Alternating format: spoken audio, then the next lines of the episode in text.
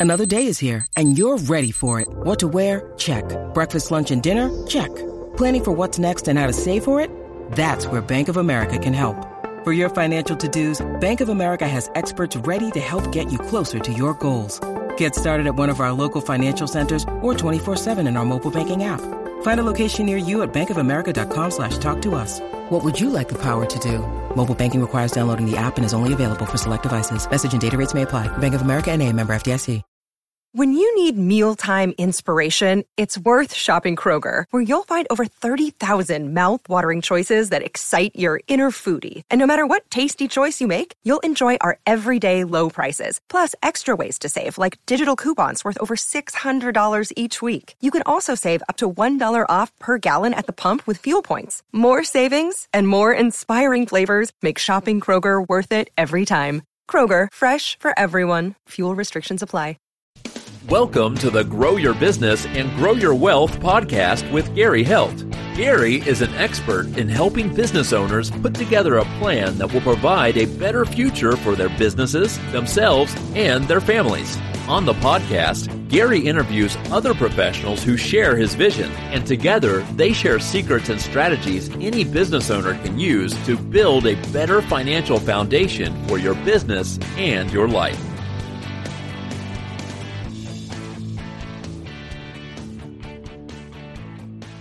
Welcome back to the podcast. Uh, this week, my guest is Crystal Carruthers, and she is a real estate investor. Welcome, Crystal. Thanks, Gary. It's a, really a pleasure to be here with you. So, Crystal, what made you want to get into real estate? It was kind of accidental. I had been an electrical engineer, and when we had children, I wanted to be home with them more often. I was working some part time, but to be honest, I never really loved engineering. I I liked engineering school a lot, but the actual engineering it turned out really wasn't for me. I'm not cut out to sit in a cube all day. And so one night when my daughter wouldn't sleep very well, I was up with her and I stumbled onto a book about wholesaling, uh, doing creative real estate just for free in the Kindle store. And that was kind of all she wrote. Basically, from that, I learned about the idea of you know, buying directly from the sellers, uh, buying at a serious discount, buying properties that maybe other people don't see the value in. And after that, I convinced my husband to at least attend a local REIA meeting with me, a Real Estate Investors Association meeting. And uh, I found out years later that he only agreed to come with me because he thought it was a scam and he was coming to keep me from buying something. so we did end up buying something, but it was at least a month later. We ended up signing up with a local mentor, and that was the best decision we could have ever made. And from there, we built the business. And he he was still working full time at that point, and I was home with the kids. So I hauled the kids to a bunch of disgusting properties. Right. I think it's probably good for their immune systems. Right. and uh, in the meantime, my husband he he still supported the family and worked full time, and he would handle our rehabs at lunch he'd go out and check the jobs and do all that. So he played a very important role as well. And so after about four or five years of that we were actually able to get him to leave that job and he's been full-time in this as well. And now our kids that are 10 and 14 they're both in school so it feels like we have all kinds of time compared right. to the early years. Right. So it mean, was only two years ago that we started doing commercial real estate. Okay so now, how many over this time? How many deals have you guys done? Um, I mean, well over a hundred. Okay. Primarily, we were buying single family and duplex um, deals for the first, you know, seven or eight years that we were doing this. Uh, in 2020, with the eviction moratorium and all of that right stress, uh, we decided maybe it was a good time to move into some different asset classes that you know, maybe the government wouldn't tell us that we couldn't collect rent on. And so we've been focusing on commercial for the last two years. Okay. And one of the things I like about commercial is, you know, you can do just several deals a year and actually make way more money than if I was buying 30 houses. Right. Right. Now, when you guys are are doing these, because you were talking about the distressed homes and and some of the rehab and stuff, are, are you buying these properties to uh, to just rent them, or are you flipping them, or are you what what all are you guys doing? We have primarily been buy and hold investors, but okay. I feel like we've done almost every kind of single family deal anyway. I'm finding in commercial that there is it's so much more creative. And so there are deals that I haven't even dreamed of doing in commercial yet. But um, mainly buy and hold because we really like to focus on passive income. Right. Um, also, you know, we don't like paying more taxes than we have to. And when you wholesale properties or you flip them, you know, it's it's always great to get that extra capital, but you're only focused on that one property or two properties at that time and you tie up your capital whereas we could do it much faster getting it in rotation um, as rental properties. And ultimately that's what we want is that passive income coming in. We we didn't want to replace this and just make it another job per se where when we stopped doing it it wouldn't pay us anymore. Right right. Now our listeners are probably sitting thinking it's like okay well how did you, how were you able to finance all of this? I mean have you've done you know you're saying that you guys have done you know 100 deals now gotten into commercial because lots of times commercial ends up being more expensive um, how have you guys found financing for these type of deals right it helps that my husband used to be a banker so he okay. speaks bankerese very right. well he knows you know how to relate to them so primarily most of our our projects have been funded by banks. Um, We had a bit of a nest egg set aside, so that got us started in the beginning. But you know, basically, we always buy at a discount, mm-hmm. and so that enables us to just keep building on that equity instead of having to leave a bunch of equity in each deal. Historically, though, you know, some of our best deals have been seller financed. I mm-hmm. really love crafting the creative deals coming up in the negotiation with things that might make the seller really happy and do, it doesn't bother me at all. Right. or vice versa something that they can easily give me but it makes my deal way better. And seller financing is often one of those things. So i'm always seeking out deals where the sellers would be open to that. Mm-hmm. um, we also work with private lenders. So that that was we work with a lot of investors now but that was where we first started working with investors um, because we would work with friends, acquaintances, just people that we had met that wanted to get an above average return compared to what they were getting in their CDs or right. whatever at that time, but they were comfortable with real estate. And so um, we've bought probably 90% of our houses in the last four or five years using private lenders okay. that we can buy the deal, fund the rehab, and then with relationships with our local banks, as soon as we get it rehabbed and rented, we can refinance it out, pay them back. They're happy because their money wasn't tied up real long term, but they got a good return. And um, you know, I think there's something comforting about investing in real estate. It's not just a piece of paper. You can drive by and see if it looks like progress is being made, or you can at least verify there's actually a property there. Um, a lot of our investors you know, they started slow with that and then they just, you know, they keep asking for more on that one. Oh yeah, I'm sure after they've gotten to know you guys and they've seen, okay, this does work. I'm sure they are. Um, you know, especially with the way that the that the uh, stock market has gone lately. Exactly. Um, you know, with our with our debt partners that lend to us, um, because we are using debt partners as well in our commercial properties now, even though they're bigger deals. Right. So you know, that needs to be structured a little bit differently. Mm-hmm. Sorry, Gary, I have completely blanked. That's all right. That's fine. So the the you had said said that a lot of the deals that you guys do are um, you're you're buying at below market or you're buying at a discount. How are you finding uh, these properties that are at a discount? Because a lot of the uh, so-called experts in this are saying that all the deals aren't out there anymore, and I'm sure they are because you're still doing them. But how, how are you finding these? We do our own prospecting. It, okay. I'll admit it is a different ballgame in commercial.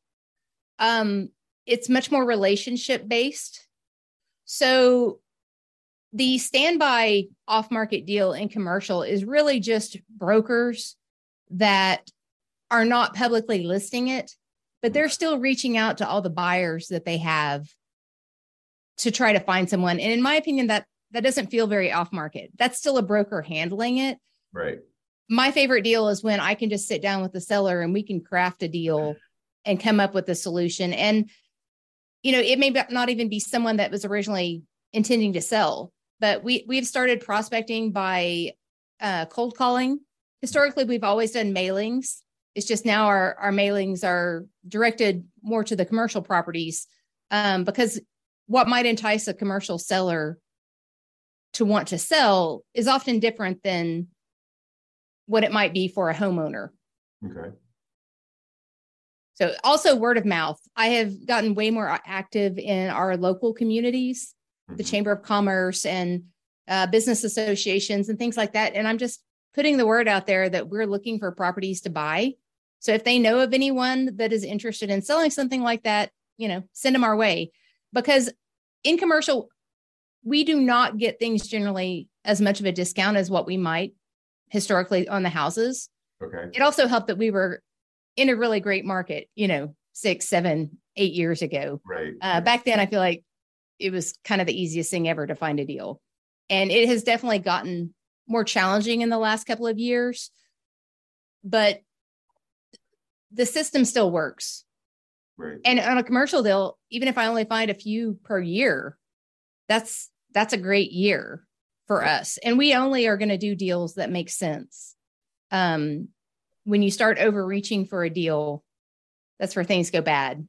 Right, right. I know that that you know I, I, I talk to people and people are taking their you know possibly taking their primary residence and changing it over to a rental property, and they are um, you know they're they're not cash positive from day one on it, mm-hmm. and I really try to um, to kind of sit and explain, you know, to them. It's like, why, you know, why are you? Oh, somebody else is paying paying down my equity, and it's just like, okay, but you're still coming out of pocket every month, and it's like, you know, you guys are really looking at this as a business, um, and a lot of other people get into real estate, um, and they don't look at it as necessarily as a business.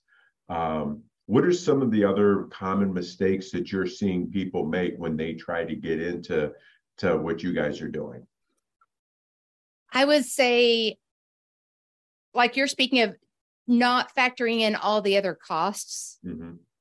Like if you're not even cash flow positive after paying the mortgage, you're really, really not cash flow positive when you factor in maintenance. Uh, if you're using property management, um, you know, some people's taxes and insurance aren't escrowed and those things certainly do go up every year oh yeah so you know if you get in a flat market where maybe the rents aren't going up well then your fees can still go up so in the early years we would look to cash flow at least 300 per door after all of our anticipated expenses now that's gotten a lot harder to do through the years um, and we approach the commercial business differently um, I have a much more elaborate spreadsheet for the underwriting of our commercial deals.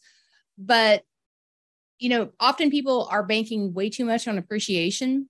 Yeah. It helps that I'm in Oklahoma, which, you know, we have good rents, but we don't have the wild appreciation that maybe California or Phoenix do.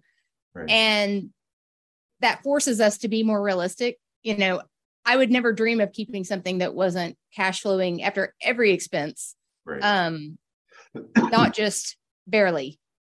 And we learned that was a great strategy when we had a terrible ice storm a couple of years ago that we didn't have a single claim that was big enough to file on our insurance but when it was said and done we were out about 35 38000 dollars in tree work like it was outrageous how bad that ice storm was and there was no way to get that back easily. Right. You know, that's years profit if we weren't, you know, that even at our cash flows, that's that's a lot of profit. Oh yeah. And if you were not cash flowing, you that's just straight out of your pocket. So I'm very, very passionate about financial education. Mm-hmm. And so, you know, we have mentored people in our local community. We've taught on conference like cruises, things like that. Um, I love the idea of educating kids. Mm-hmm.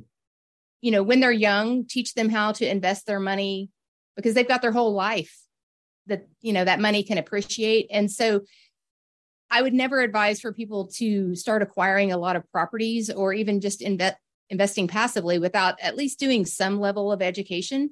There's a lot of free education online that you can do. And if you're really wanting to start adding properties, I definitely encourage people to reach out to their local REIA groups. I think investors are extremely generous with their knowledge, probably because we all like to talk. Right.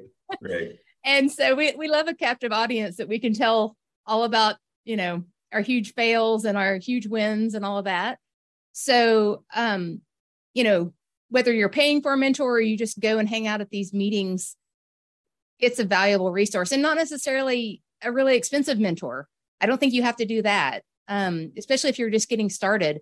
Uh, a local mentor that you could pay, you know, two five thousand dollars, I think is going to be way more valuable than a lot of these large national names right. that really don't know your market. Because how I approach something in Oklahoma is going to be vastly different than someone that is not in, say, a, a landlord friendly state. Right. Or in a place where they can cash flow. I mean, there are states where really it doesn't make sense to even hold rentals. You need to basically be flipping um, because you are buying for that appreciation. Right.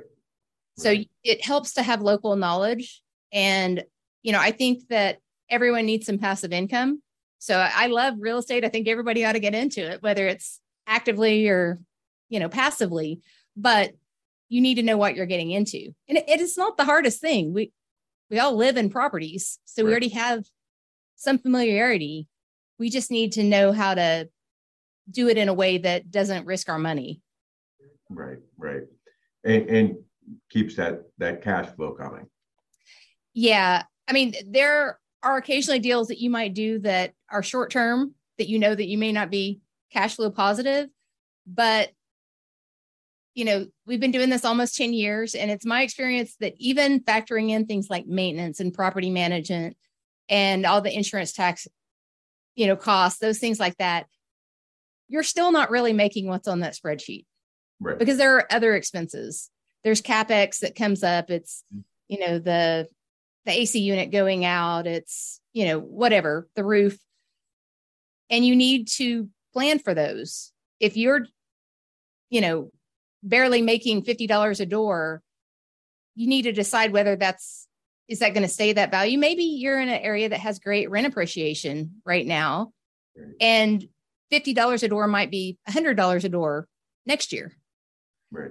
Then it might make sense. But most of the time, I find people are too aggressive. And I'm pretty aggressive in trying to get a deal, but um, especially beginners, they just don't see the costs yeah. that are coming.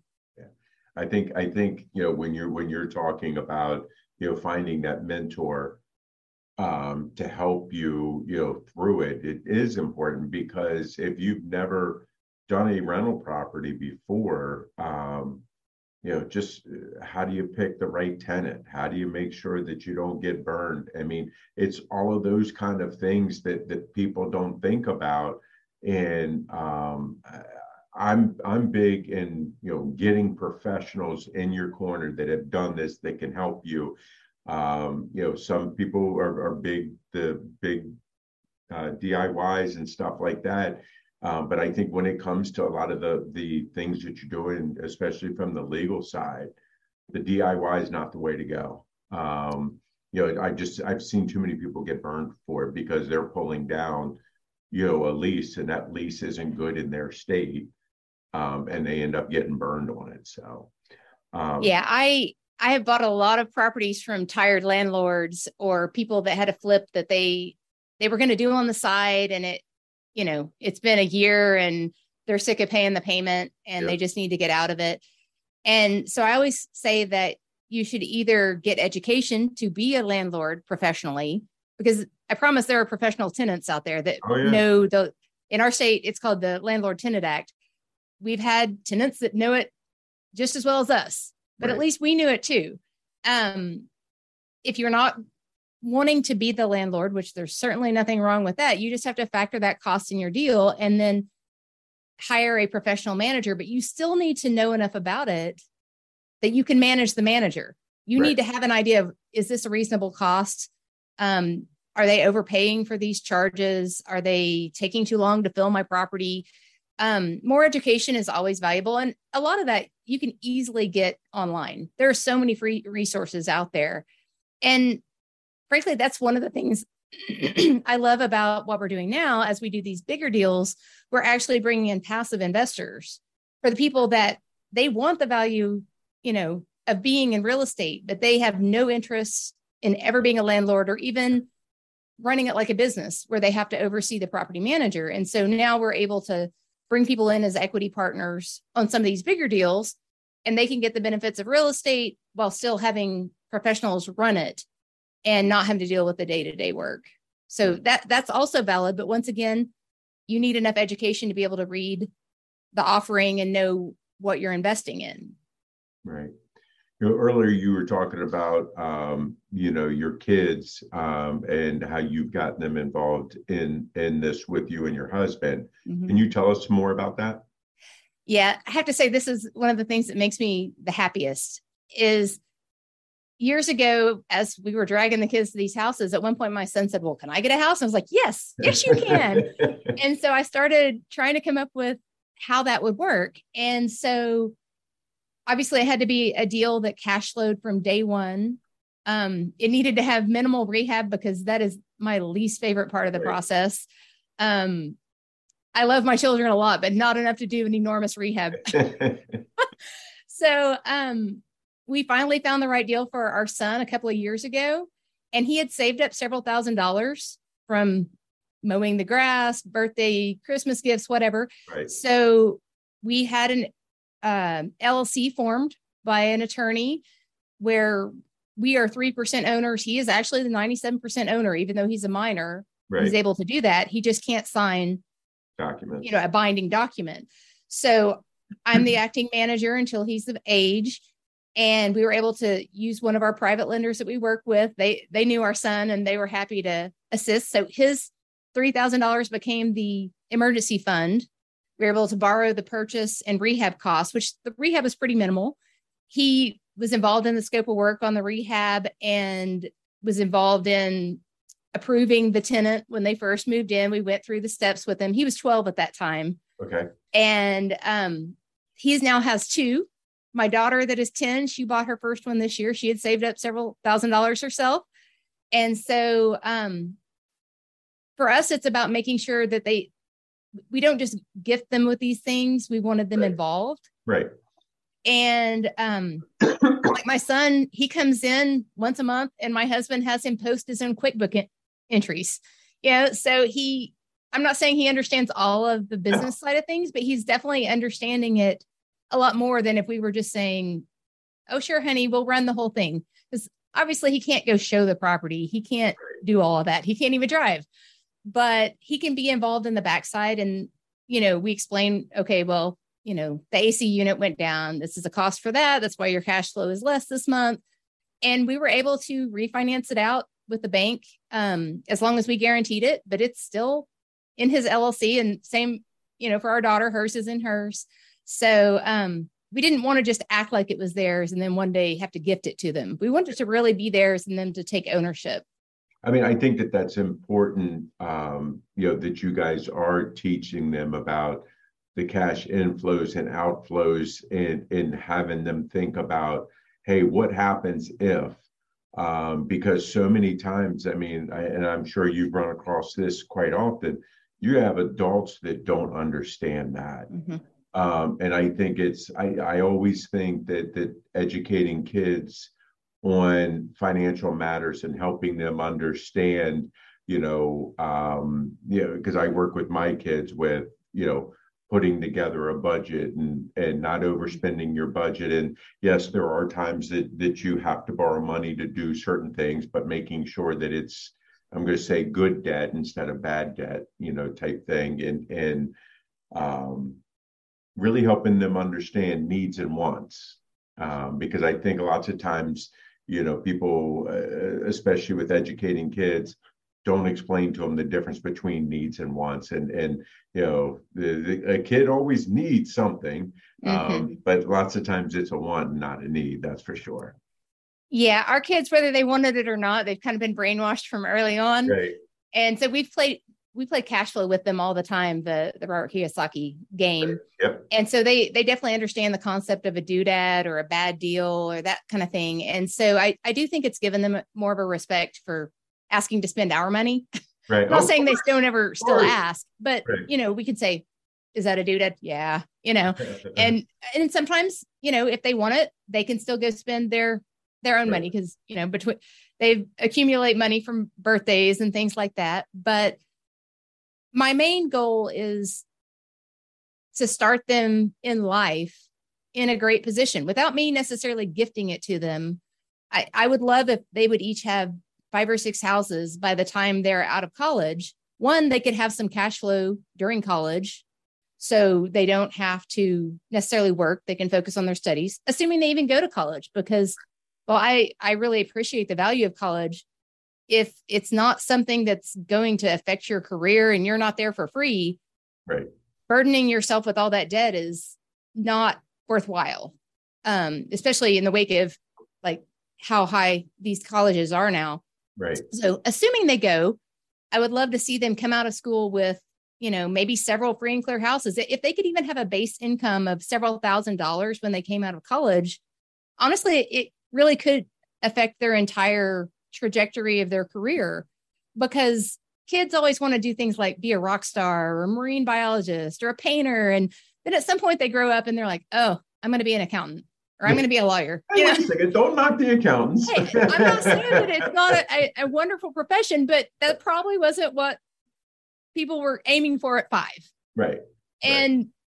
I mean, I wasn't aiming to be a real estate investor, and turns out it is my passion. Right. But I want them to have the ability to choose things because they already know how to invest their money, use it, and we can use time to their advantage because right. people really are paying off their mortgages because um, there's their cash flowing and we don't let them take anything out of it. So right, right.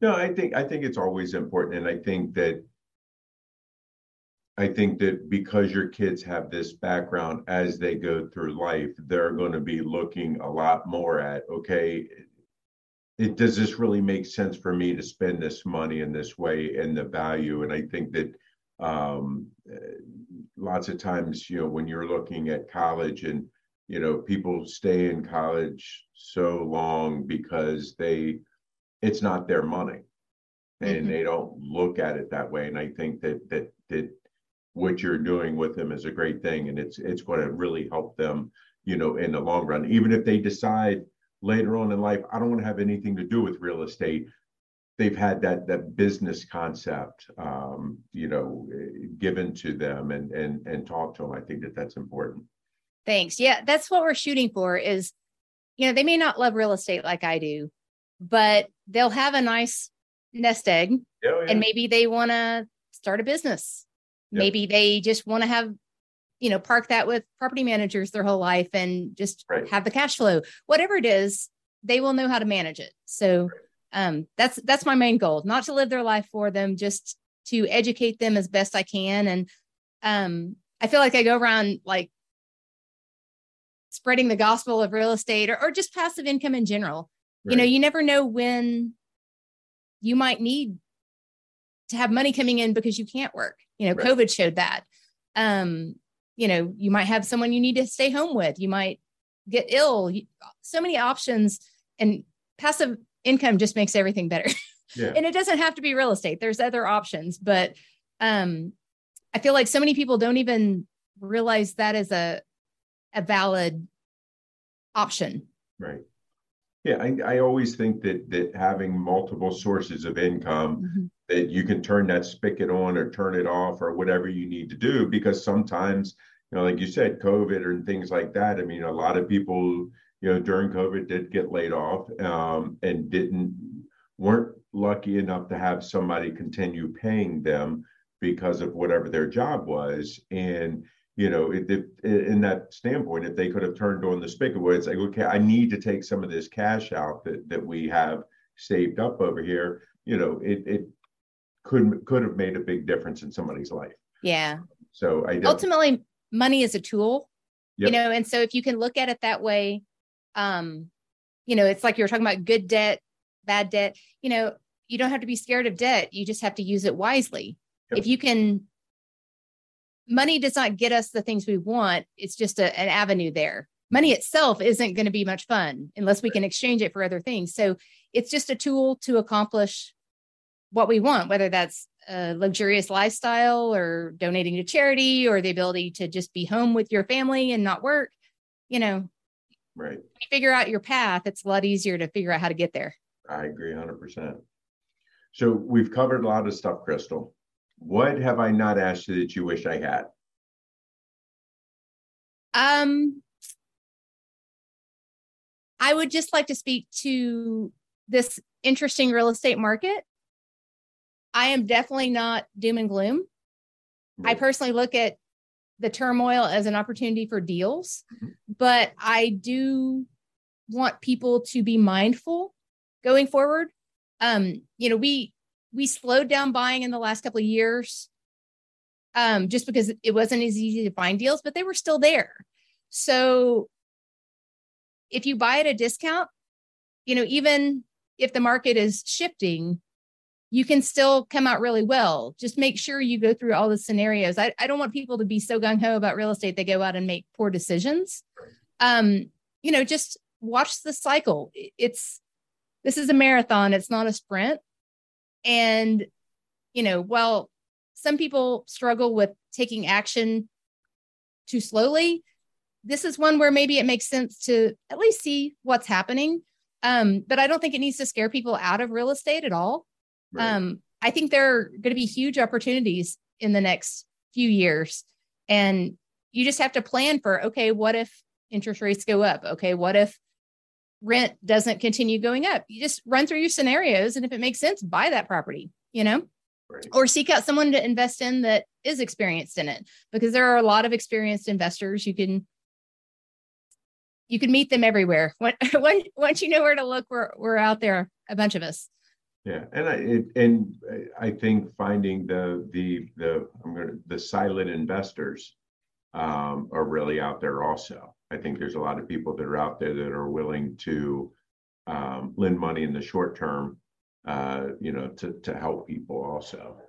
Yes, and also, so what we're also doing now is taking equity partners, and one value that we actually didn't realize would be so powerful for our investors is the tax savings that some of them can have because yep. now they're actually owning the property. They're getting a huge amount of depreciation the way we're structuring the deals.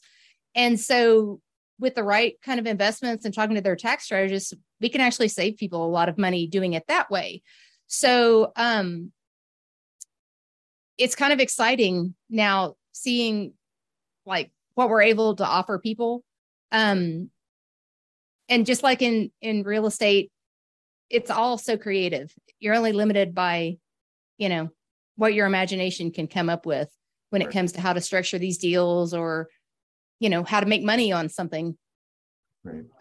So crystal if if people like what they what they hear and they want to reach out to you and and talk to you i know you said that you that you guys have done some some counseling and some teaching programs and stuff like that. How can they reach out to you?